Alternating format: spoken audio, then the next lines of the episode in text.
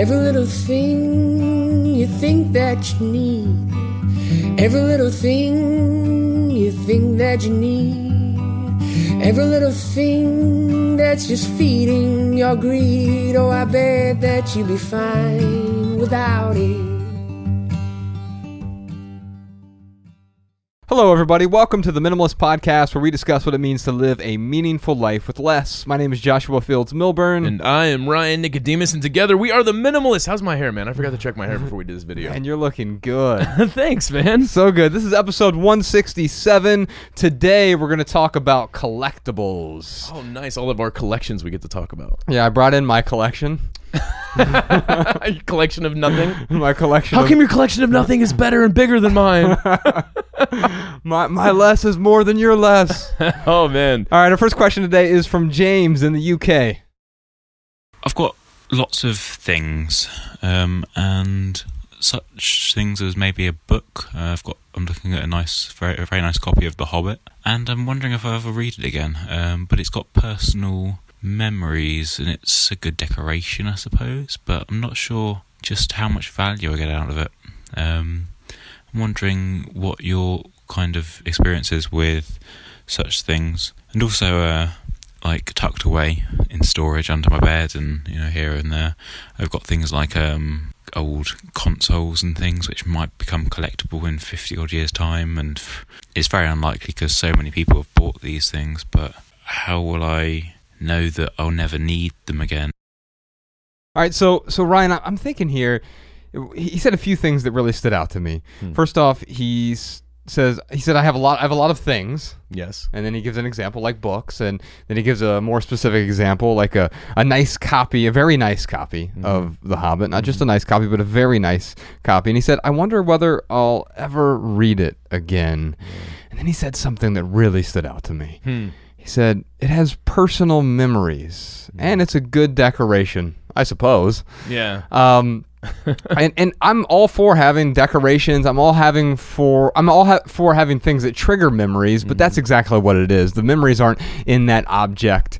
The memories are inside you. And sometimes the things can trigger memories. But if it's just sitting there collecting dust, and you know you're never going to use it, then I don't think the one book is a problem though. Was it- obviously, right? Did, did he say it was sitting on a bookshelf? I think it was like tucked away somewhere. He said, right? Well, Like, then just kind of. he did ask. He said, "Well, he, w- there are other things he has." He said, "Well, I've got things tucked away in storage under my bed, here and there." Mm. Like the Hobbit. Yeah. Okay. yeah, he said, I've got old consoles which might become collectibles in 50 years. How will I know if I ever Yeah. need them again? Yeah, so it's it, it sounds like he's holding on to something, uh, even this copy of The Hobbit, because it mm-hmm. might be worth something in 50 years. And and I think it's you know what here it, the the might thing it stands out right because everything might be a collectible. Such a slippery slope, man. Absolutely. So I think just because something might be a collectible, that is not a good enough reason to hold on to the thing. Now, let's talk about the book for a second because the book was the first thing he mentioned. Mm-hmm. And then there was the cascade of other stuff. He said, I have lots of things, right? Mm-hmm. But start with that book.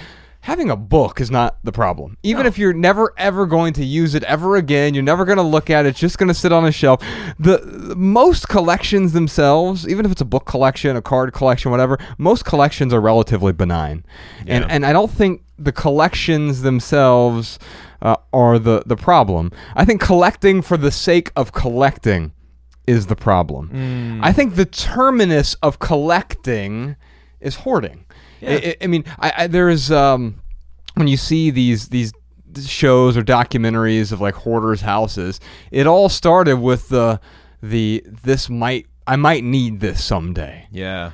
this might be worth something. Maybe not even to someone else, but this might be worth something to me someday. Mm-hmm. You and I in the past uh, used to have like stacks of old magazines because, like, Mm-hmm. well, I guess I'll reference this Details magazine from 2004 and and the truth is that we never were. And might it be worth more now than it was then? Yeah maybe. maybe a few dollars more. Yeah. but but what is what is your sanity worth? What is your calm worth? What is the the reduction of stress worth to you? Because obviously if you're thinking about these things they're weighing on you. What's the psychological cost mm. of of holding on to them Yeah, I mean, for me, when it comes to collecting things, I mean, I don't have.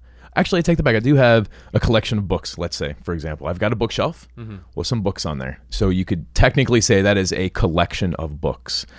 Uh, I don't allow that that collection to go above and beyond that bookshelf. And there are times where. Uh, like uh, the last time I think about doing that is with, is when James Clear sent me a copy of Atomic Habits. I went to go put it on my bookshelf. I'm like, oh, there's no room on this bookshelf anymore. So I picked out a book, put it in the donation box, and put James' book in there. So uh, you know, I think when it comes, Did you have a process for that? When you looked at the books, you, you were just like, okay, uh, for me, my limit is this one bookshelf. Yeah. Did, did you have a process where, where you said, okay, um, here's the one I need to remove. This one is I'm going to get more value from. No, it's it's more about um I look at everything that's on the shelf and I and I ask myself, you know, if if I had to force myself, which I was forcing myself to get rid of a book, which one am I going to miss the least?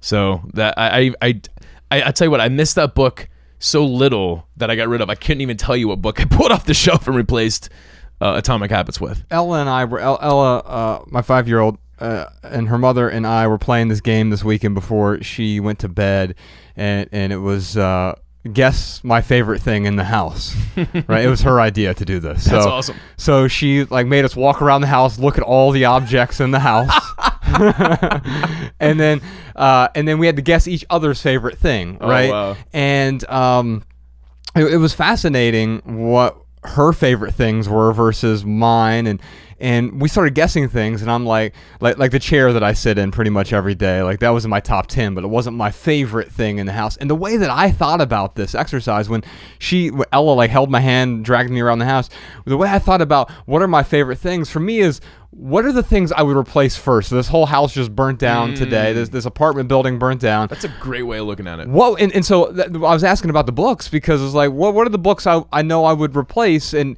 maybe some of those books you know you would never replace. And I, I guess for for James here, what would you replace that very nice copy of The Hobbit, or would you just not replace it? And maybe that that is a good marker for me. The, That is a, that is a great question to ask. My- if, my- I, if this collection burnt to the ground, Uh-huh. because it's it's often we get uh, people coming out to our events and they'll ask us about a collection or some kind of you know old thing that they're holding on to, and I will tend to ask them. Mm-hmm.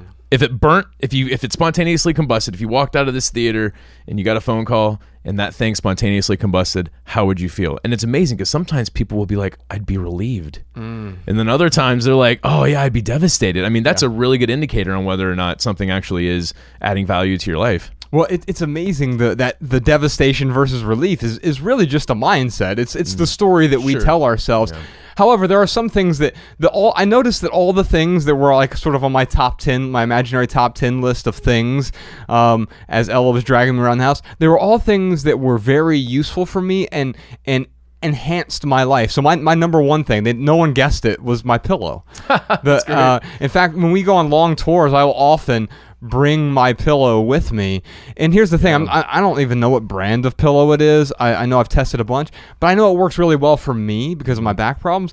I got one for Bex, and she hated it. It was like messing her neck up, and like Oh. it was terrible for her. So we all have these different needs as well. And so just because something works for you or worked for your former self, maybe that mm-hmm. Hobbit book was great. 10 years ago for you, but maybe you don't need it anymore. Well, dude, you know, I was thinking with James's uh, uh, his question specifically with the Hobbit book.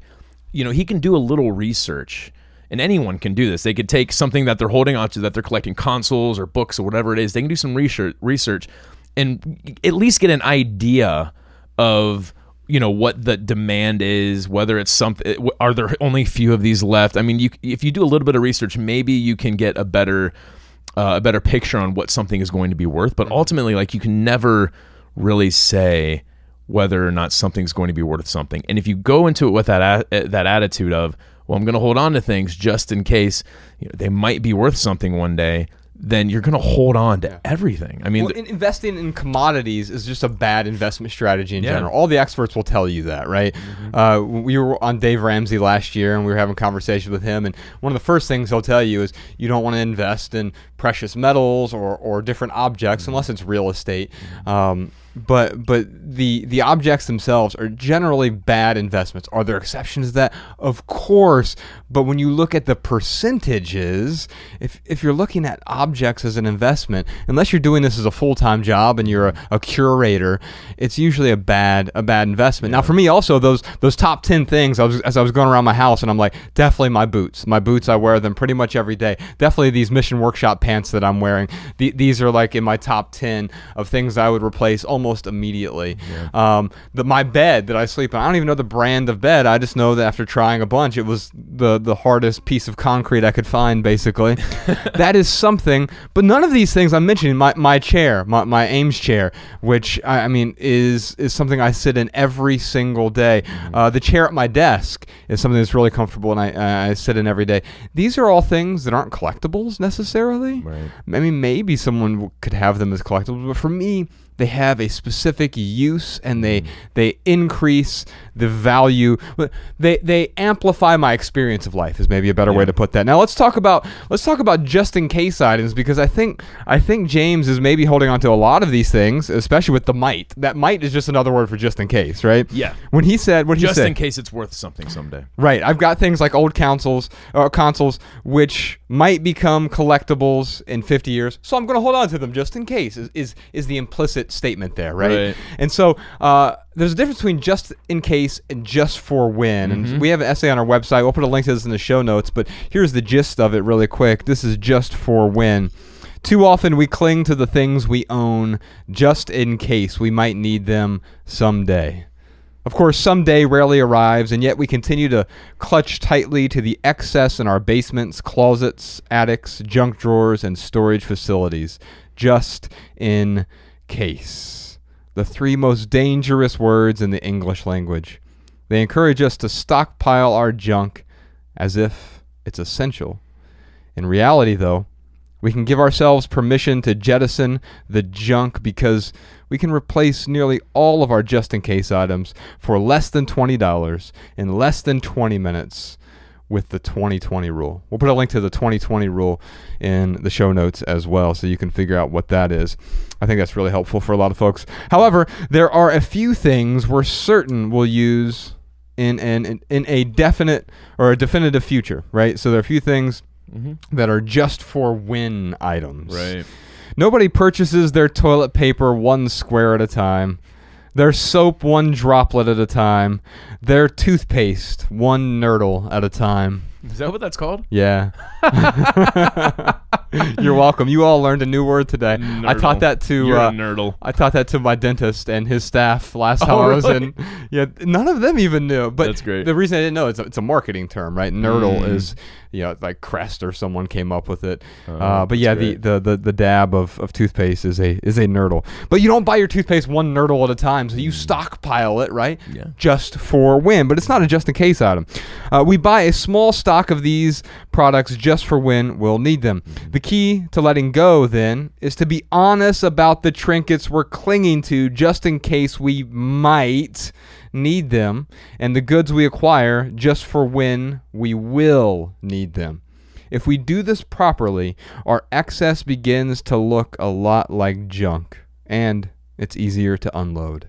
So, Ryan, I know for me that I would justify holding on to all the sure. stuff that James is is justifying right now, right? Yeah. And and it's so easy. We have we can make up a million excuses in our mind. I'm gonna hold on, and I do it. I still do it now, where I'm like, ah, just give it a little bit, uh, a little bit more time. And mm-hmm. and there are rules that have helped me. The 90-90 rule is one that's really helpful for me. Yeah. Because it's just it's a little bit of a check for me, where I'm like, okay, have I used it in the last 90 days? And in a little bit, we're gonna talk about some of the collections that you and I struggle with personally, mm-hmm. but um. The, the, this rule helps me look at those collections and and say, okay, I, I need to be able to be honest with myself here. Yeah. Not anyone else. Because I'm not holding on to these things. I'm not getting rid of these things for mm-hmm. anyone else. I'm I'm doing it so that I can get this excess out of the way. Yeah. Yeah. And, it, and I just want to reiterate too, man, that it's not if James wants to hold on to the Hobbit book, fine. James, hold on to your Hobbit book. If you want to hold on to the con- uh, you know consoles, fine. But but like Josh said, be honest with yourself. Mm-hmm. But when it comes to any of these collectibles, I know in my life, um, I have to set some boundaries up. So if James, if there's something there that you absolutely feel is necessary to hold on to. You, Josh and I support you. We also support you letting it go. Hmm. But ultimately, if you do have something that you just can't let go of, then then put some boundaries up for yourself to to help keep things in check. It sounds like he's doing a great job organizing his phone and stuff, and I think that's what James is looking for. He's looking for a little bit of a organizational tip because he he doesn't want to get rid of everything, Right. And he also doesn't want to hoard. Yeah. So he's trying to find that balance, and I think when we set those boundaries up, it helps us find that balance. And and a few things here that he mentioned to, to think about. I mean, the the book is not the problem. The mindset is is the problem, don't you think? I mean, he said he said what do you say here? I, I have things tucked away in storage mm-hmm. under my bed here and there. Mm-hmm. That there's there's a particular mindset that leads to that. The, the just in case Yeah, oh, mindset. absolutely. Now he also said though, here's the justification. I'm not sure how much value I get out of it. Mm-hmm. When I say something like that to myself, It's a good indicator. what yeah, I'm Exactly how much value you aren't getting out of it, really. because when I when I did that, ex, that that little exercise, that game with Ella and Bex, and we were walking around, like I knew right away the things I get the most value out of. Like Mm-hmm. there was no question they make my life better. Right. Do these things make your life better, James? If not, then maybe maybe it's time to think about letting go. And if you're wondering how to let go, for me, I think there there are four steps on, on how to let go. Because that's really ultimately what you're asking here. How do I let go? Well, the first step is understand the what. Like what what are you letting go of? For him it's the book, mm-hmm. right? Or the con- or the consoles or Right. whatever, yeah. So what is the what? But then what are you really letting go of? It's not the book you're letting go of. It's this Yeah. mindset. It's the the inclination, the clinging is really what you're letting go of. And then understand the why. Why are you letting go of this? Are you trying to free up time for your health or you just want more space in your home? Mm-hmm. Why are you letting go? And then determine the how after that. Too often we, we look for the how. We're just looking for how do I let go of all these things? But if you just know the how, then of course you'll just fill the house back up again. If you don't understand why you're letting go and what you're really letting go of. Yeah. And then know that you'll never fully be ready to let go. I mean, if you wait until you're absolutely ready, mm-hmm. it's you're just gonna keep waiting. Yeah. And and and and It's funny because you don't realize you're ready until you've already letting it go, letting that thing go. Right, and, exactly. And so if you were 100% ready, you would have already let go, right? Mm-hmm. And then finally, the the last thing is the easiest way to let go is to not bring it in in the first place. And then going forward, once you've started the process of letting go, mm. be really careful. Scrutinize the things that you're bringing back into your life. Yeah. Because you never know when you're going to want to get rid of them in the future. They those things that you bring in become a burden really quickly. And I'm reminded of this tweet. It's uh, easy to bring stuff in, man. It's so easy to just say yes and yes. I'm going to hold on to that. I mean, the yeah, letting go is the hardest part. You, you got we got this tweet Ryan. Uh, uh, we're at the minimalists on Twitter, and man, this one's going. You're gonna love this one. This one's uh, from Val, at in Valerie five says. A very good day to you all. Thanks a lot for sharing such brilliant ideas. Very useful for all, especially for Rwandan people. So the uh, Val is in Rwanda. Building a nation from scratch after the genocide of 1994. We shouldn't waste or mi- waste or misuse the little we have. And so That's really encouraging. I- you know, it's funny. We often get emails or, or messages from places like Rwanda Yeah. or from Kenya. Hey, can you come do a tour stop here? And it's like, man, I don't, I don't even know. Uh, it's like going to a monastery and like talking Yeah. to monks. right. and It's, it feels that way. But the truth is, the difference between the monks is they're doing that intentionally, right? Yeah, very and, true. And, and people in Rwanda, after they, they lost everything during the, the genocide, absolutely. But when you're even when you're forced into it, or if you're not forced into it, you can then once you're recovering, once you're healing, and that's what James is looking for, a type of healing, and getting rid of the stuff. You have to be careful about what you bring back in, and that's what Val in Rwanda is saying right now. Is hey, this is now an opportunity for us to be really careful about what we bring into our lives and realize that that this idea of the American dream isn't going to make us happier. Right. Uh, well, James, I'd love to send you a copy of our book, Everything That Remains. It's Ryan's and my story of uh, five years from being the, the suit and tie corporate guys to jettisoning everything, applying these simple rules to our lives, and uh, letting go of what was not essential. So it's Everything That Remains. It's a memoir about that five year journey and I'd love for you to have a copy. Sean, if you could reach out to James and send him the audiobook. If you like our podcast, you'll love the audiobook version of Everything That Remains. It's my favorite thing that we've ever done, that book. But also, uh, if you'd rather have the book book version or the ebook version, James, we'll be happy to send those to you as well. All right, y'all, we'd love to hear what you have to say. So if you have a comment or a tip about collectibles, including advice for our audience today or any advice for James as well, leave us a voicemail 406 219 7839. You can also email a voice memo to podcast at theminimalists.com. We'll air our favorite comments and tips on a future episode. It's my favorite part of the show. So stay tuned to the end of this episode for this week's listener comments and tips. Ryan, what time is it? It is time for our lightning round where we answer questions from social media. We're on Twitter, Facebook, and Instagram. We're at the Minimalists on those platforms. Uh, during the lightning round, this is where Ryan and I each do our best to answer every question with just a short, shareable, less than 140 character response. We also put the text to these minimal maxims in the show notes so you can copy and share our pithy answers on social media if you'd like. And now you can find all of our quotes in one place minimalmaxims.com. Indeed. All right, our first lightning round question is from Loda. Are collectibles best when they're stored away or when they're displayed? yes. I mean, it really depends on, on, on you, right? I had the beholder, right? Uh, my, my, my snarky, pithy answer is uh, collectibles are best collected in a museum. Hmm. I mean, ultimately, they are the best collectors of stuff, Yeah. best They're- curators of stuff. They're professional collectors. right. Like And- they've literally went to school to learn how to curate things. Exactly. And and so um, here, here's the thing: if something is stored and never used, that's a form of, of hoarding, right? Oh, yeah. If and I mean literally, if it's never used. Now, if you're holding on to something because, well, I really want my children to have this when they turn 18, then maybe you have a specific use. Then you might might have to ask yourself some other difficult questions Right. like, do they really want this? Is this appropriate for me to hold on to this for this long, etc. But a collection to me if you if you are going to get value from it the best way to get value from it is to use it in some way. Now that could be a beautiful piece of art or uh, a bookshelf. If you look at my bookshelves at, at my house they look great. They're like they look like pieces of art. Uh, a lot of people have commented um, on our living room conversations videos and oh yeah look at those bookshelves. They look great. Well that, that's the point. I want them to, to be functional and i use them. I actually store books on them. But also they they they look good in the space as well and to me that's the best sort of collection if you can have something that is useful but also looks great Yeah. then then i think you win on, on both sides Absolutely. Uh, here's what here's what I would tell Loda: getting behind the why of collecting will help you hold on tighter, or it will help you let go faster.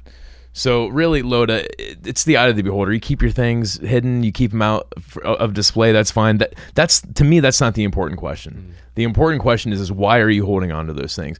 And if it is a collection that you find beauty in, then yeah, absolutely, display it. But ultimately, getting behind that why, like you were talking about earlier, it's going to help us. Again, it's going to help us hold on tighter, or it's going to help us let go faster. it doesn't do any good sitting up there in your attic your basement or under your bed Amen. All right. Sierra writes in What do you do if you have a collection that brings you joy, but you are embarrassed to display it? We're talking about dildo collection, right?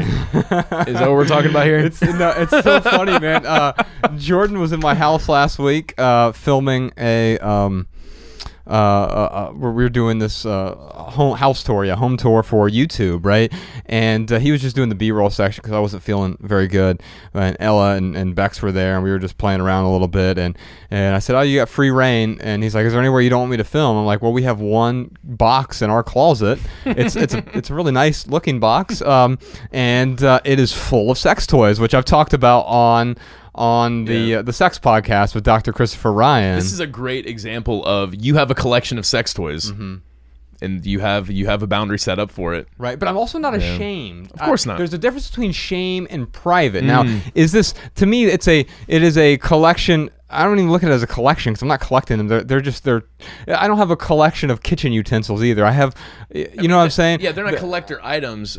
Oh yeah, I, I do. I, I understand what you're saying. Yeah, I mean it's, it- but technically in your drawer it is a collection of silverware. Yeah. I mean in the sense that we're talking about for today's episode. Yeah, you're not. I'm not collecting them. I'm using them. You don't have like you know th- things in there that are still in the package, Right. And you're like, this is never coming out of the package. No. No, this is a collector's item. This is the Star Wars. No, I'm not even gonna go there. They're utensils, right? And, and they're sex utensils essentially. Because I, I uh, we we use I them. love that band, Sex Utensils. and if I and if if I don't use them, then we get rid of them. But um, yeah, I don't know. Maybe we'll share that the that bit for the Patreon subscribers, Jordan. Yeah. Um, but uh, y- the thing is, like, I'm not ashamed of it, and so I, I want to talk to Sierra for a second. My my pithy answer for you, and then we'll talk about it a little bit. If you're embarrassed by your things, either get rid of them or let go of the embarrassment. And there was a certainly a point in my life where I would have been very embarrassed by uh, having a box of sex toys, especially as a minimalist. How, how does a minimalist like? I thought you would just have missionary and that's it. Um, the the, uh, uh, the the thing is though, like for me. Uh, these are these are things that we get value from. Bex and I really enjoy augmenting the experience, right? And and so um, when when I look at that, I can't be embarrassed by the fact that I get enjoyment and pleasure out of sexual intercourse with the person I love. And so I had to let go of the embarrassment, right? Yeah. And, and so it seems to me like Sierra, maybe if you're anything like me, then you might be ashamed of your identity. There, there's a difference between shame and guilt. Guilt has uh, says something about your actions. Shame says something about who you are as a person. And right now, there might be uh, an incongruity. You might have two different selves, like I used to. I used to have professional JFM and personal JFM. And personal JFM wanted to be a writer, but I was ashamed of that in the professional world because because any bit of creativity in the business world was not tolerated, right? Right. Any work outside of the 80-hour work weeks was not tolerated. So I was ashamed and I repressed it. And it sounds to me like you might have to deal with uh, with the repression. Otherwise, you're going to have to get rid of the stuff that you're ashamed of, and hopefully that's not the case. Yeah. Sierra, there's no rule that says you have to publicly display everything in your life that brings you joy. So, you know, all I'm saying here is, is that maybe she does have a maybe it is a collection of dodos and she doesn't want to those to be out for her grandmother to see them. I mean, that's that's totally That's uh, acceptable, I Yeah, it's it's acceptable meaning that Sierra, yes, ask yourself if you are ashamed of something or if you're just trying to stay private. And if you're just trying to keep something private, I mean, there are many things. Josh and I, you know, we are uh, try to be as transparent and open as possible, but there are certainly private things uh, that that Josh and I keep part of our lives. And Sierra, it's okay to do that if, if you want. and I think that uh, the word you use there, transparent, is is important. There, there to me, there are sort of three layers of truth, right? That there is, there's the truth, which is the sort of first layer, what's right and wrong, Mm-hmm. and then there's openness. So, so the first layer is like I'm not going to lie to you, right? Right. The second layer is I'm going to be open with you about about everything. The third is I'm going to be transparent with you. Yeah. I'm not completely transparent with our audience. Like you don't know my social security number, but if I was 100% transparent, Sure. I'd give you my social security number. Right. Well, no, someone can that's something that's private. I don't allow cameras into my bedroom while Bex and I are Not that going at it. hey. well, No, no. it- please no one hack my iCloud. you know, the, the one thing I oh, wa- here's the weird thing. Yeah. If if someone did hack my iCloud and like saw the videos, I wouldn't, yeah. No, I I wouldn't even be that embarrassed by it. I'd just be like, oh, okay, so what? Whatever, Yeah, yeah. I mean, it's like I'm, I, but I don't feel the need. I don't feel compelled to share those with the world either. Yeah. The, the other thing too I want to tell Sierra is embarrassment. Um, you said it's a sign that maybe she is ashamed. Um, I think embarrassment also is the fear of being judged, and ultimately, you know, uh, it might be a good test, Sierra. Like if it's something that you feel like, not even feel like, if it's something that you want support on, if this collection of yours is something that you want your friends to support you on, Right. then I would put it out in the open. And it actually would be a good test to see which friends are really, really there to support all your quirks, you know, your imperfections, warts and all. And it'll bring out some difficult conversation. Yeah, yeah. If someone starts judging you, you can just look at them curiously and say, "Hmm, that's interesting." Yeah. Uh, do you realize you're judging me right now? Is there a reason? Can we? Hey, can we talk about this? Because I'm really feeling judged right now. Right, yeah. And don't do it in an accusatory way No. or argumentative way. You don't have to. You don't have to be combative, Mm-hmm. but you can. You, you you can be communicative, and you know what? It might even strengthen your relationships, and it might make them realize their judgment. And wow, that Absolutely. that, that all of a sudden they will let down their their barriers as well, and it might improve the relationship as, as a result. P.S. Ryan, we have three more questions. Nice. And here is my favorite one of the day. Are there any collections that Joshua and Ryan still struggle with? I almost talked about this on on that first question, but I decided to save that answer for for this postscript. Yeah, so so the that one is going to be uh, yeah. Th- there was one that Bex and I actually had to talk about, and it has nothing to do with the box of sex toys. uh, uh, I don't struggle with that at all. Um, but there is a collection that I called myself out on, and Bex is like, "Yeah, totally. You you you do struggle with that." W- We were talking about this week, and so I want to share that with you all. Um, also, Sanita asks, "What are your non-materialistic alternatives to collectibles?" And I've got a few answers for that one. I'm sure Ryan does as well. We have one other question from Proud Mama. She says, "What is the difference between collectibles and not being able to let go of the past? My husband refuses to let go of objects that remind him of his childhood, and it's making it very difficult for me as a minimalist. It literally takes up our whole closet because he won't let go." Man. And we're going to talk about all three of those questions. If you'd like to hear our answers, you can listen to this week's postscript episode over at the Minimalist Private Podcast. That is right. Every week we record an additional podcast episode, and it's available exclusively to our Patreon subscribers. Uh, We're able to, uh, well, Ryan lets his hair down a little bit on, on the Patreon. I, uh, I loosen my, I get a blowout. I loosened my tie clip. yeah. um, no, uh, my clip-on tie, perhaps. Yeah. Uh, no, we we uh, we are a little bit more uh, private on, on that one, and we were able to to dive a little bit deeper into to some listener questions there over on Patreon. So if you want to support our show and keep this podcast 100% advertisement free, then head on over to theminimalists.com slash support. In addition to our weekly postscript episodes, the Minimalist private podcast feed includes our Ask the Minimalists Anything episodes, unreleased recordings of our live events, and the entire back catalog of past private episodes. And once you become a subscriber, you'll also receive a personal link to our private podcast feed so that it plays in your normal podcast player. You know, the podcast player you're using to listen to this episode right now. You can find all the details and all the good stuff, including an additional podcast episode every week over at theminimalists.com slash support. And here is a snippet from this week's postscript episode. Here's the thing: if I want to go shop for something like a jacket, let's say, I mean, usually I'll buy it from a, a, a retailer like Mission Workshop that I already know and trust. But um, I, even if I'm walking by a place like, and I know I want, I'm looking sp- specifically for uh, an item. I'll go there for that item. Essentially, have a list of one item, or, or yeah, if I'm grocery shopping, buy only what's on the list. Don't go and just say, I'm just going to go check out, see what's on sale. Yeah. That is a way to have a collection run amok without even realizing. And all of a sudden, you're like, man, how did I get so many clothes in my closet? Mm. Well, it's because I went shopping for them as opposed to shopping for a specific item. All right, now it's time for our added value portion of the show. This is where we each talk about something that has added value to our lives recently.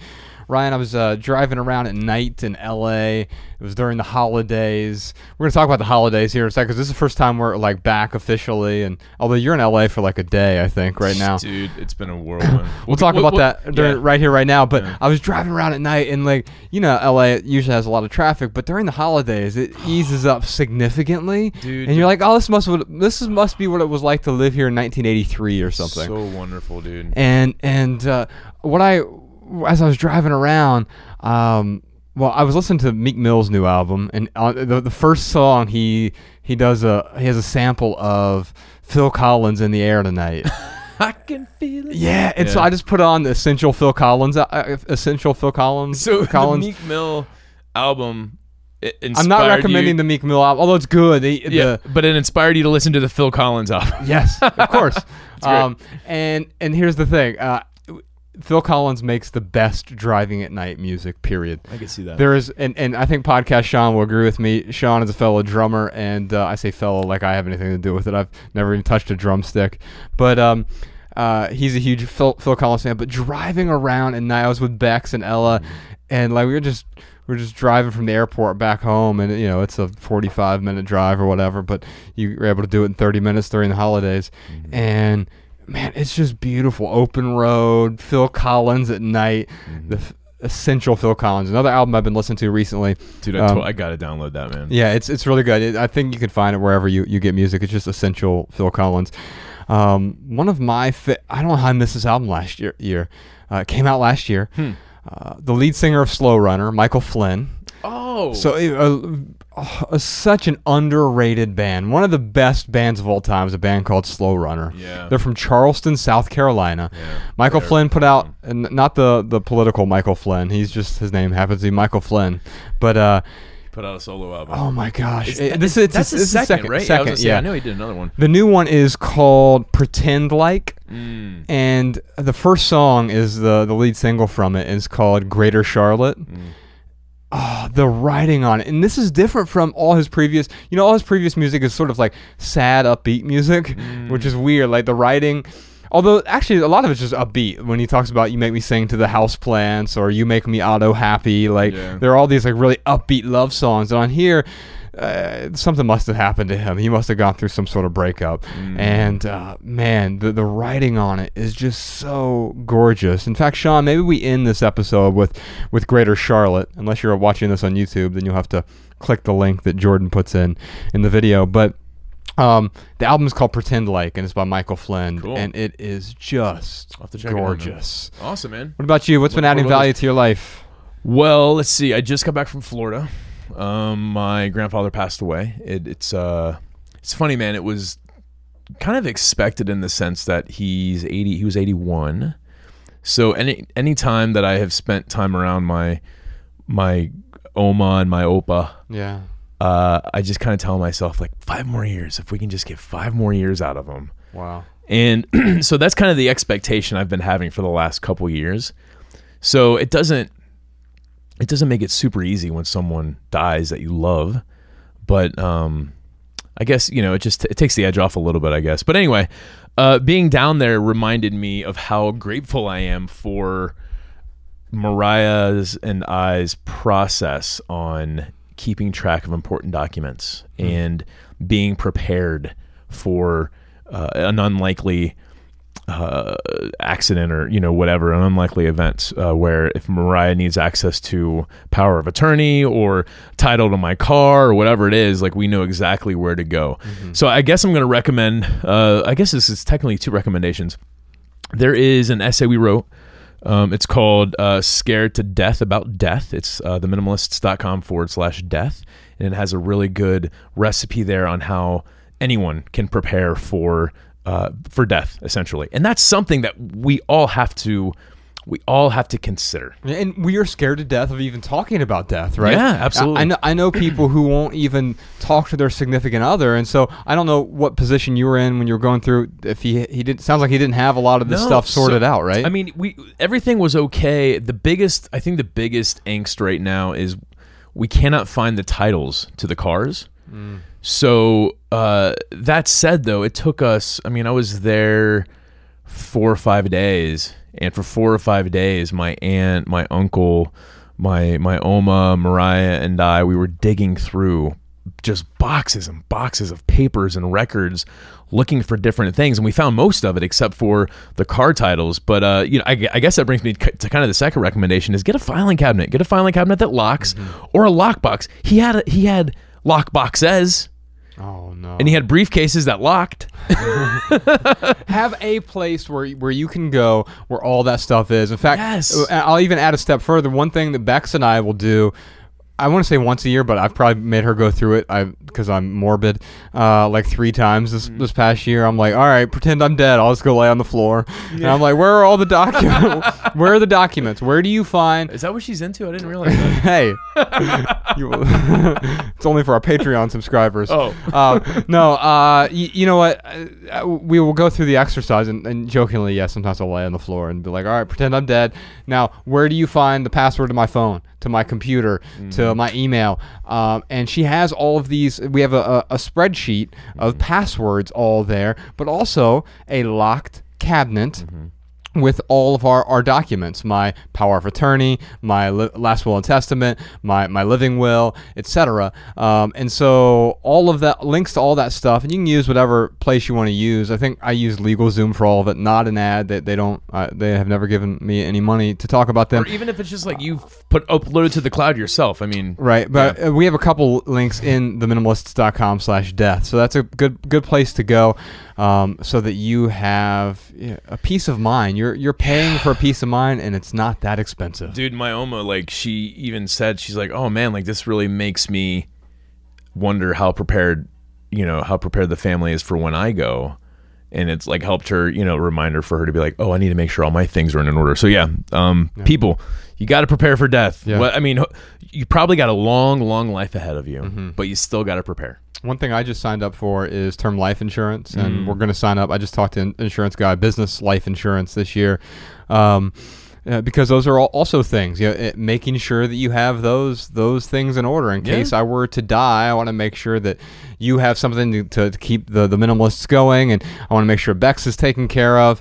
Uh, and so having some term life insurance is is another play another another thing, and that's all there in my file cabinet, right? And so Yeah. Bex has instant access to that. Absolutely. Uh, if if she needs it. All right, let's move on to right here, right now, where we talk about what's going on in the lives of the minimalists. Yeah, man. I uh I see you got Christmas and New Year's, but be- I I talked to my dad. I want to like start this catching up with Okay. seeing my dad. So uh, we were just in Florida, Uh-huh. and uh, my dad came down because it's an emergency. And I'll tell you, man, um, it was it was very hard for me to uh, to You and your dad haven't been communicating for a while. Right. Yeah. Okay. Yeah. Sorry. I should probably catch people up on what I'm talking about. Yeah. So my dad and I haven't talked in almost a year. If you haven't listened to the parents episode, which was a while yeah, check ago, it out. Yeah. So just the cliff note would be a year ago. My dad called me up and said, "Hey, just to let you know." Uh, your stepmother showed me this Bible verse that says that uh, we shouldn't even be having meals with you. So I'm uh, don't plan on ever having a meal with me ever again, uh, unless you you know he lays out his his his things that he needs me to do so he can have a meal with me. Um, and uh, he, don't call me unless it's a, it's an emergency. So this is where it started, and I was like, I'm "Dad, sorry to laugh because this sounds it's so absurd. Like it's it's hard to not it's laugh cra- at it. It's crazy. So so I was like, you know, um, I said, okay, uh, if that's the case, then you know, like I, I sent him this long email, like, dude, you're, we can't talk anymore. Like, I'm sorry, but when i- every time I talk to you, it is a judgment. It is a you're giving me ultimatums. Um, i- i- there's nothing encouraging about our communication. You are just tearing me down. So I do not uh, foster relationships when that's what the relationship does to my life. And um, you know, like we talk about, the superpower we have now is the power of letting go. And even with you know that relationship with my father, um, I could re- I can recognize like, oh, um, he's he's not. It's not just he's. It's not that he's just not helping, or it's just it's not that he's not supportive, but he's the exact opposite. So uh, we were down in Florida, and I'll I'll tell you, man, like it was very emotional. Um, but what I'll say are two things. I want to give my dad credit for totally being there in the in, in an emergency. And yes, they were avoiding eating meals with us. I mean, it was it's really insulting, but um, by, by and large, it wasn't that bad. That's what my dad kept saying. This isn't that bad, and I'm like, okay, like that's that's fine. And we kind of had a conversation, but I guess what I really want our audience to take away from this is when my grandfather died and my dad came down and there's this emergency situation in the family um, the the ability to be respectful the ability to be um, cordial the ability to not let out all the visceral feelings i have not be combative to not be combative uh, to because you, you feel like that's what you want to do, right? Oh yeah, man. Like it's in fact there was one particular night that we had a conversation and You I he- your dad. yeah, and we we were talking about all these things that um that you know that's been on my mind for the last year. And uh, the other thing I want to give my dad credit for is when I get emotional, uh, especially with a conversation, and especially with someone who I feel so comfortable with, I interrupt a lot. Yeah. I it's hard for me to remember to be respectful during conversations like that. And my dad was very patient with me, and he would even be like, "Hey, you can say what you want, but you kind of interrupted me there. I'm like, oh yeah, you're right. But I guess um, you know, coming at at it in a sense of trying to be respectful, not being combative.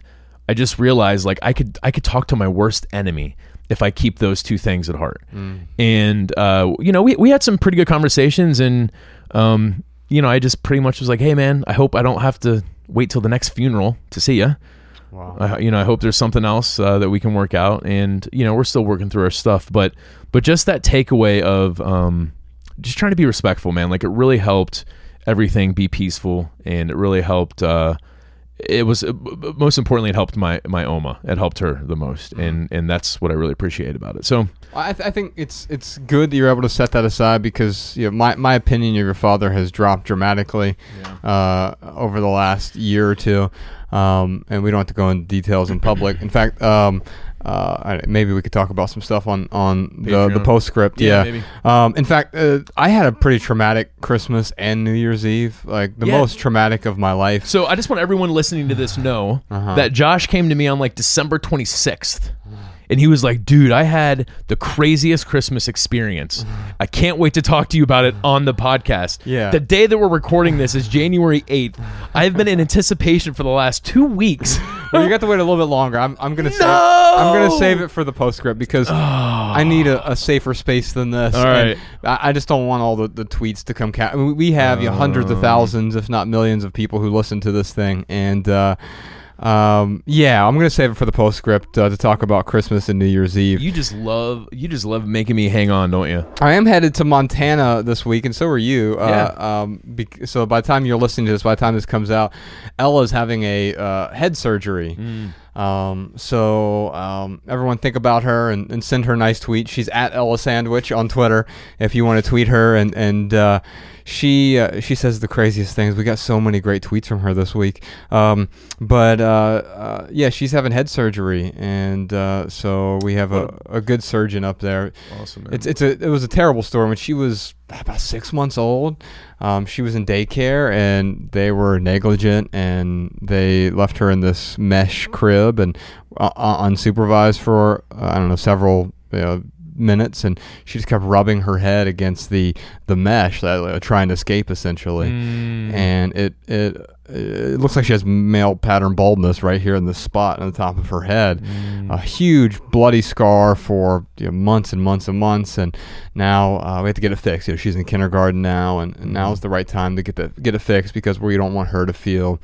Uh, ostracized by other kids, and uh, we usually, whenever you see pictures of her and stuff, she always has her hair up because of that. There's this huge bald spot there. So, yeah, we're uh, we're we're gonna take care of that this uh, this week. But I think it'll be it'll be great. It's gonna be great for her. Yeah. And um, and then of course I'll talk about my traumatic holidays on the postscript. Uh, we have uh, it's a new year and a lot of people. This is the month where a lot of people start writing again. And I can tell you the best decision that Ryan and I ever made was the fall of 2010. We started a blog. yeah. It ended up being a great financial decision for us too because it led to books and tours and this podcast and Well, a documentary. Yeah, uh, it's funny when you say financial situation though. It's not like the blog makes us money. No, and that's the thing. It- It's more about it gave us it gave us a public voice. absolutely, Yeah. and, and it gave us a public voice to those first fifty-two readers who showed up, which Right. were basically just Facebook friends and stuff. And um, uh, the first, the early on, the first year or two, uh, 2011, 2012, we had so many people asking us like, "How did you start your blog? It looks beautiful." and and eventually we, we wrote an essay called How to Start a Successful Blog because we had amassed a, a decent sized audience, several thousand people at that point, and uh, more and more people kept asking about it. Well, we just updated it for 2019, all new screenshots and everything. And if you're interested in starting your own blog, if you're interested in just improving your writing habit, blogging is the best thing to do. Yeah. Just writing a, a weekly blog, developing that habit is really important. You can do that relatively inexpensively or even free. I mean, WordPress itself is free. Hosting it somewhere is you know, a couple bucks a month, but uh, it's one of the the cheapest ways for you to create this habit.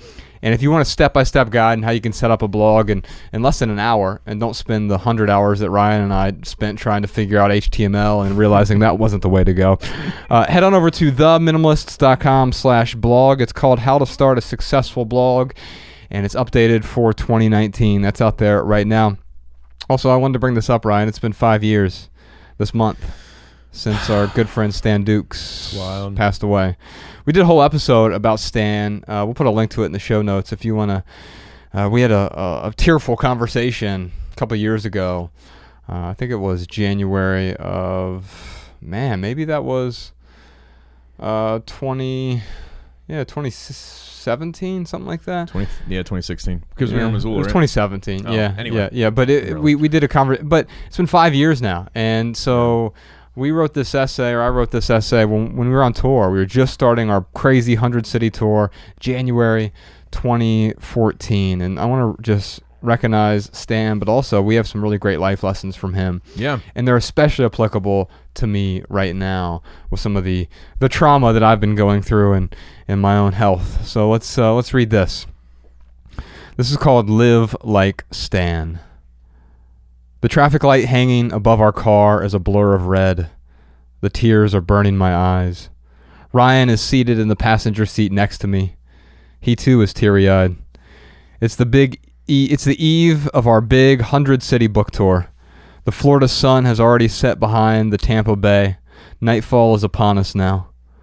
By the time the traffic light changes, it's just a mess of wet green, a shapeless emerald cloud spilling into the nighttime ether. I received the call a moment earlier. The news a week after Ryan avoided his own death. There's a whole separate essay about that. He got into a really bad car crash. A week after Ryan avoided his own death, one of my closest friends, Stanley Dukes, pictured above, is dead. This isn't going to be easy to write. Overwhelmed with unanswerable questions, I feel a canyon of sorrow. I can't see past the tears. He was only 36, so I'm compelled to pen a thousand cliches. Life is too short. Every day is a gift. You never know when you're going to go, so live your life to the fullest. While all these truisms are apt, the truth is that Stan lived more in his three and a half decades than most people could in a hundred years. Stanley Dukes was a Mozart of positive living, and so his attenuated life was not in vain. Of course, this doesn't erase the pain, but it makes it easier to handle. We met in the corporate world a decade ago. At first, when I was a regional manager, Stan Dukes worked for me as a store manager. But he was so talented and he added so much value to so many people's lives that I often felt as though I worked for him.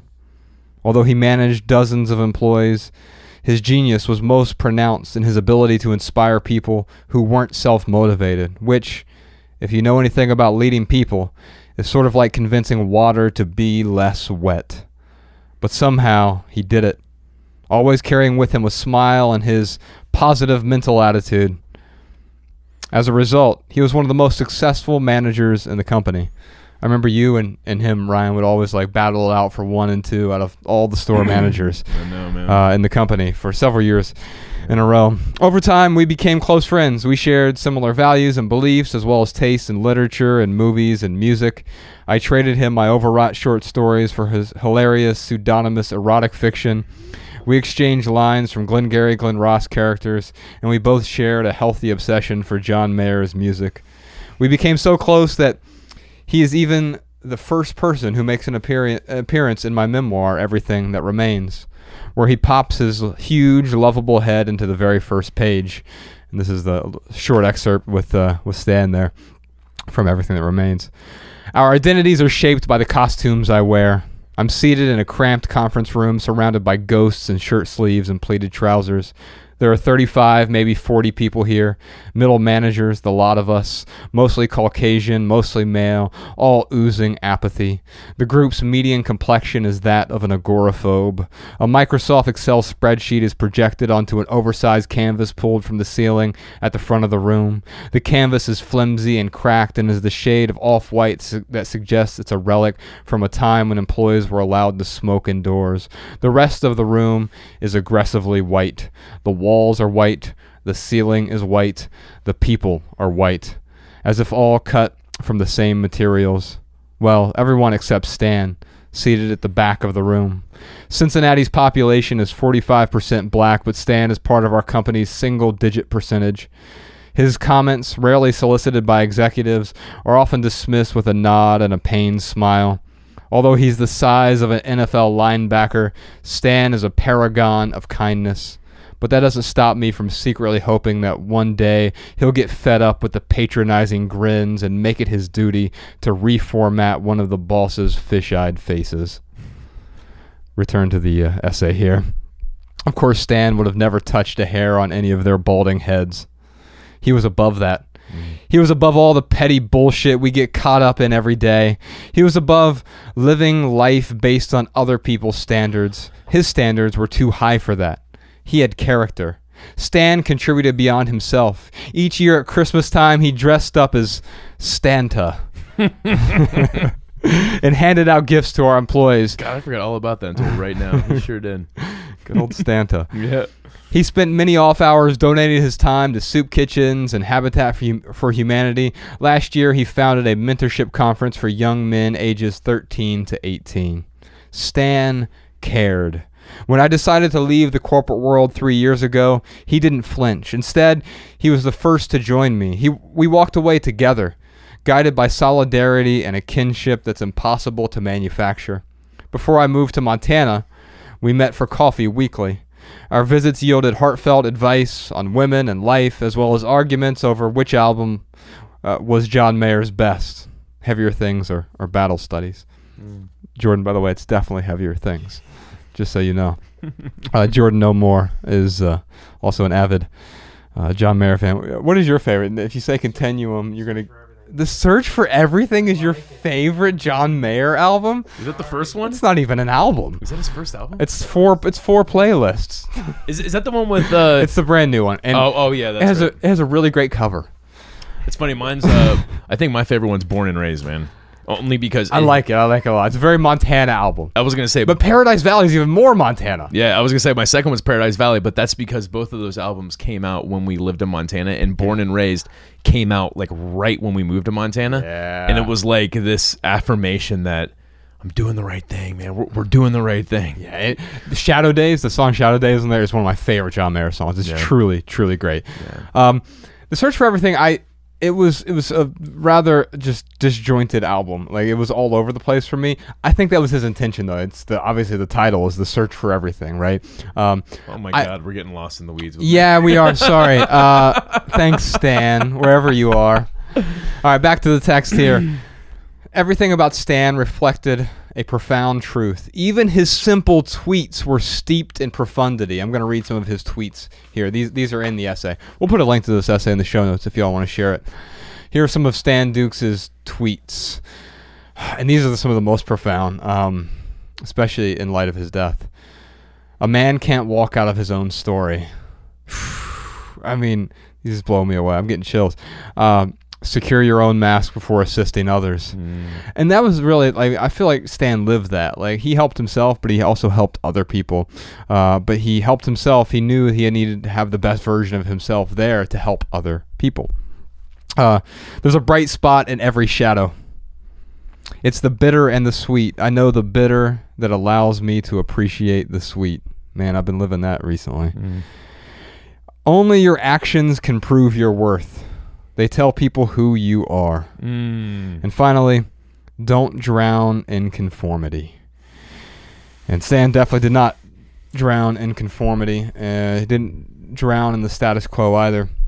Countless essays on our site were inspired by my conversations with Stan. Our final conversation was mimetic of his life. It was short but meaningful. Three days before Thanksgiving, I sent him a message. I don't have to wait till Thursday to be thankful for you. I'm grateful you're in my life. To which he replied succinctly, Thanks for that. Know that I feel the same. Stan lived until he died. He truly lived.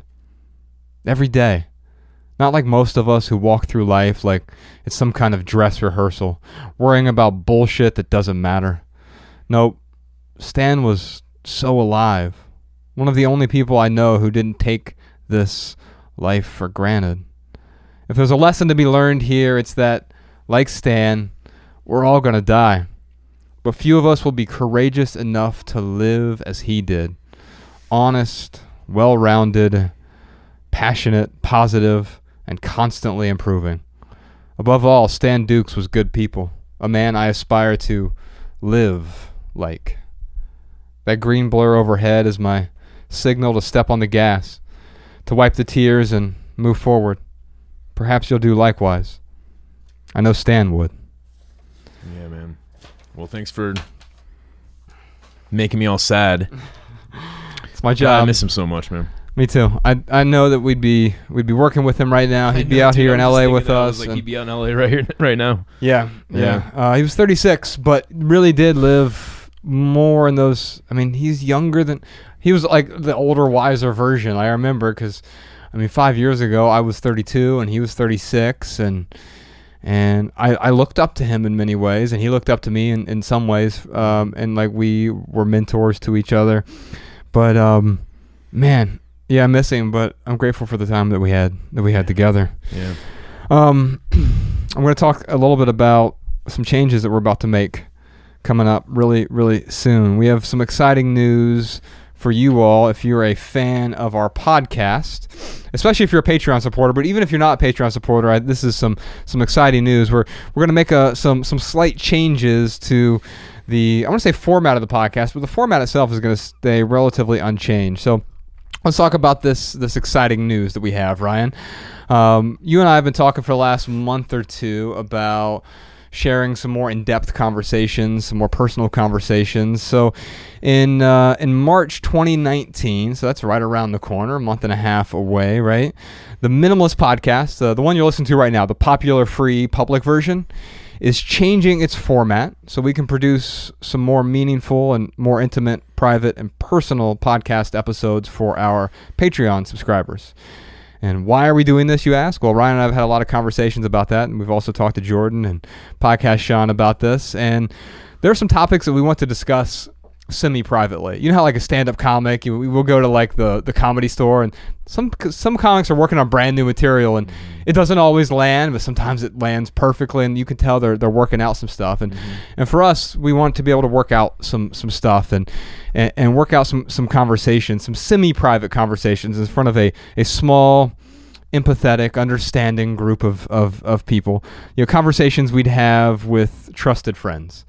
And, and and we need that, that group of, of trusted friends. And because our Patreon subscribers are the people who support our work the most, uh, we believe that our Patreon subscribers are the best people to share these conversations with, not not the entire world. Now we'll refine some stuff, and then it will make its way back out into the, the main podcast feed as well, and and uh, and to other creations.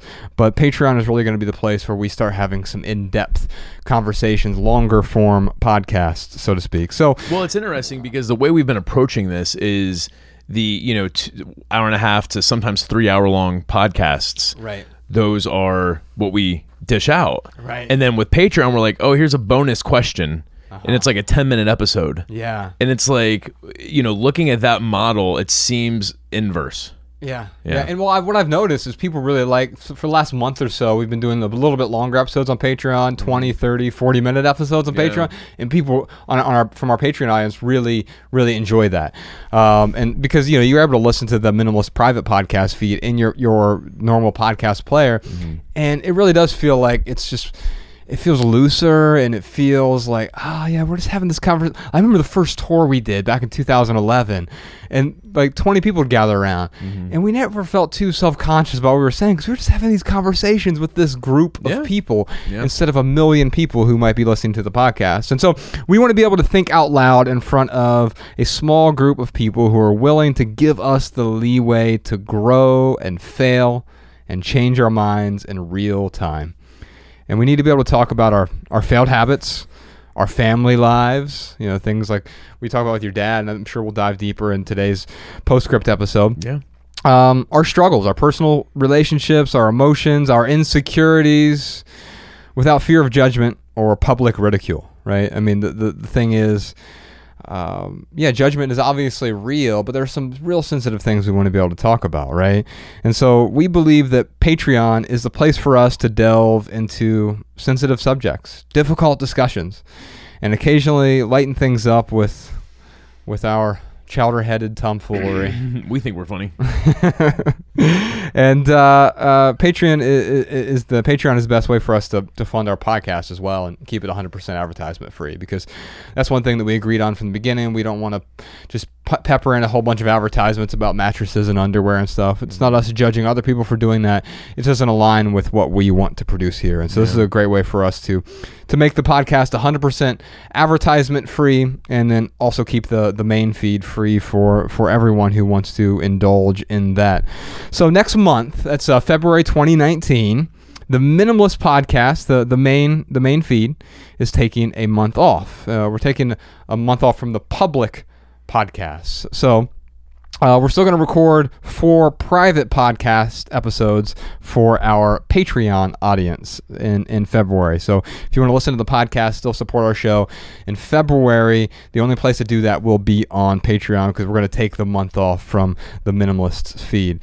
Uh, the four episodes that we're going to, and we could really use your questions, Patreon supporters. We could, uh, we're going to record four episodes: one about products, one about happiness, one about branding. So, so the products one is sort of like what products do we find value in, but then also what products are we being sold that we think we get value from, and we've got some really good articles to to discuss in these as well. The happiness episode, uh, there's some science, uh, some new science about happiness and what makes us happy, and uh, I want to talk about that with Ryan and uh, see if we agree or disagree on that. Uh, the branding episode, we've been there's some interesting stuff going on with branding recently and the advertisers who sell these brands to us and some questions I have about you know I think all of us are brands to some extent now. Sure. uh, and we're branding ourselves online. We're trying to put our best foot forward you know follow me on Twitter at JFM this is my brand. Yeah. but is it authentic? And what does authentic even mean in, in today's world right? And also we're going to do an ep- episode on gentrification which is uh, a very sensitive subject God, but man, I've got some really great articles to to discuss. In some places, it's a really big problem. In some places, it is the opposite of a problem. Like you actually have to hope for gentrification, and let's talk about why. Uh, why it may it may be useful in, in, in certain places. So we're gonna do those four episodes. So if you have questions about these topics, you can leave them for us on on Patreon. Uh, then beginning in March, after we take the month off of the main podcast, the Minimalist podcast, the the popular free public version, will return with 30 minute episodes. So shorter episodes using the same format. So similar to our current format, we're going to answer voicemail questions. We're going to have lightning round questions, added value right here, right now.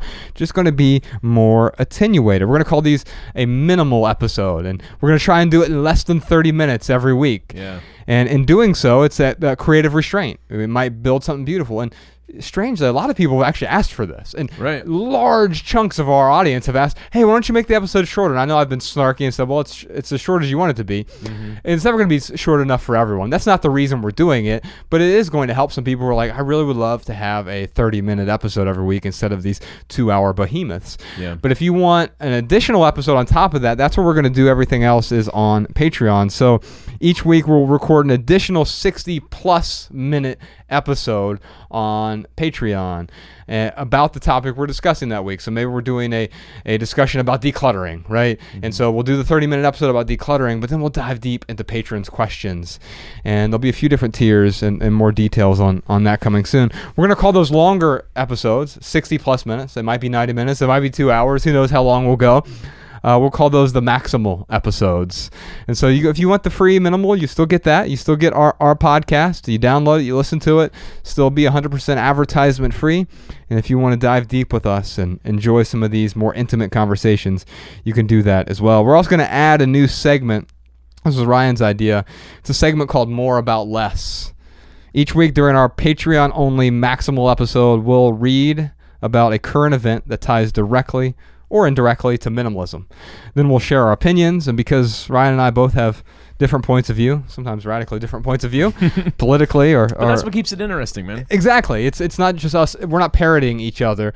We have parody with a lot of things in our life because we have the same values, but we have different beliefs, uh, different points of view politically and, and, and spiritually and emotionally. So we'll probably disagree on, on many of the topics we discuss over there on Patreon. But I'm sure you won't mind if uh, mommy and daddy argue a little bit as long as we, we hug it out afterward. Uh, we got more details coming next month uh, on these uh, Patreon only episodes. If you're interested in, in signing up for that, you can head on over right now to theminimalists.com slash support. You can find a link to our Patreon account there, or you can go directly to Patreon. It's just patreon.com slash the minimalist. We really appreciate your support, y'all. Amen. All right, what else do we have here? You can comment on this episode today at youtube.com slash the minimalist. Speaking of YouTube, we're ending season two of Living Room Conversations. Uh, I think we're 50 episodes into Living Room Conversations. The first season was 30 episodes. Second season, about 20 or 21 episodes. And um, you can go catch up on all of those now. We may embark on a season three at sometime in the future. I don't know when. Uh, the the the th- theme of this year is subtract for us, so we're we're finding ways to subtract. in fact, we're going to do an episode about subtracting, and. Um, Really, that, that that's what we're looking to do is subtract a little bit. So we're, we're pulling back on living room conversations for a while. There's 50 of them out there. If you haven't seen all 50 of them, now's the time for you to go back and find the ones that interest you most. YouTube.com slash the minimalist. If you want our show notes in your email inbox, sign up for our email list over at theminimalists.com, and you'll also receive our Simple Sundays emails each week. We got some tips or essays or different writings about simplicity each week over at theminimalists.com. Just go there, enter your email address at the top. And speaking of simple, it's your last chance to sign up for a simple year. It's uh, 12 months of guided simplicity. If you go to theminimalists.com slash simple year, it's a course with 12 different experts. Ryan and I, I guess it's 13 experts because you and I are, we do one month. Uh, so the, the 12 months of guided simplicity, uh, 12 different topics throughout 2019 and uh, it's the last chance january's last chance to sign up theminimalists.com slash simple year of course i don't think you need to sign up you don't need a book or a course to simplify your life but if you feel like you need a little bit of help then maybe 12 months of guided simplicity is for you ryan what else you got for us As always, I just want to encourage people to read more and get informed. And now, here are some voicemail comments and tips from our listeners. Check them out. Hi guys, my name is Ian, uh, and I'm from Boston, Mass. Uh, I have a tip for a caller uh, named John who was on the Hope podcast. Uh, he said he wasn't noticing any benefits from decluttering. Uh, my advice to him would be to, you know, once the room is decluttered, cleaned, and rid of all of the junk, to simply just be present in that room and to really take it all in. Um, take your mind away from the mental chatter and simply just be in the space that you decluttered. Um, that helped me really notice um, the calm and you know decluttered space around me. Hey, Josh and Ryan. My name is Donovan from Akron, Ohio, and I've been practicing minimalism since about five years ago after an enlightening bout with bedbugs, perhaps a story for another time. I'm calling in with a tip for other listeners who struggle with items that they love but don't see as practical. I have a special category for these items. I refer to them as things that make my heart sing. For example, as a part of my wardrobe, I own a holiday sweater that can really only be worn during Christmas time, and a bow tie that I get to wear maybe half a dozen times a year. I could probably replace these with something more practical, or get rid of them altogether. But, every time I think about or see these items, I smile, and my heart swells up with joy. It sings. So for me, these things don't necessarily bring value in their immediate practicality, but instead, they bring value in the form of joy. Because I only own a handful of these items, I'm able to get true joy out of using each and every one of these, things that make my heart sing. Hi, this is Kristen in Asheville, and I had a comment for Sarah, who's in Salt Lake City and moving to San Francisco. Um, there was a, a solution for her to store the things she loves, and there was a solution for her to get rid of them. And also, at one point, y'all said to maybe invest in expensive furniture that you would keep if you wanted to do that. And as a mom of twin boys who are now 10 and a daughter who's 11, I would say that if you're going to buy new furniture at this point in your life, IKEA would be the way to go. It has great aesthetics, and I know it's not the best, but your kids are going to tear up your furniture. So um, I wouldn't invest in anything nice at this point unless you're a way stricter parent than I am and keep your kids in line on the furniture. But anyway, um, I just wanted to throw that out there because you can have a great looking house that will temporarily get you through the kid years for not a lot of money. And then you can get the expensive stuff that you love.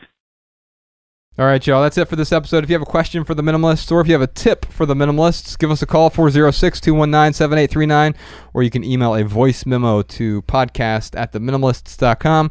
And if you leave here with just one message, we hope it's this love people and use things because the opposite never works. Thanks for listening, y'all. We'll see you next time. Sean, why don't we play him out here with uh, Greater Charlotte by Michael Flynn? Unless you're on YouTube, then click somewhere.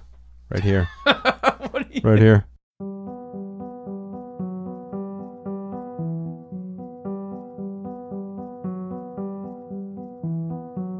I'm going out today. I'm gonna gamble with the few lives I have left. Before you went away, you went and rearranged the contents of my chest.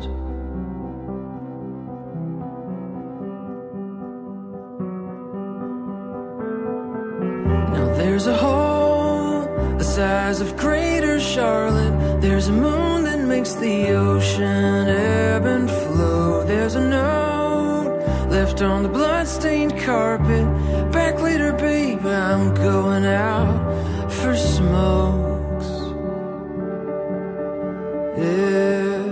Had a roomy vibe. Except for the baggage that a previous tenant left. And then you arrived and went and realigned the contents of my chest.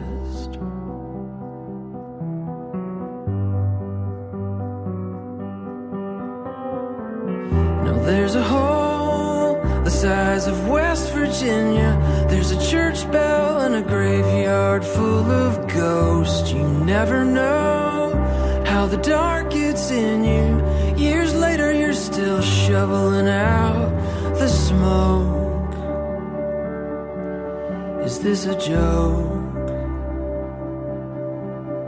Is it over?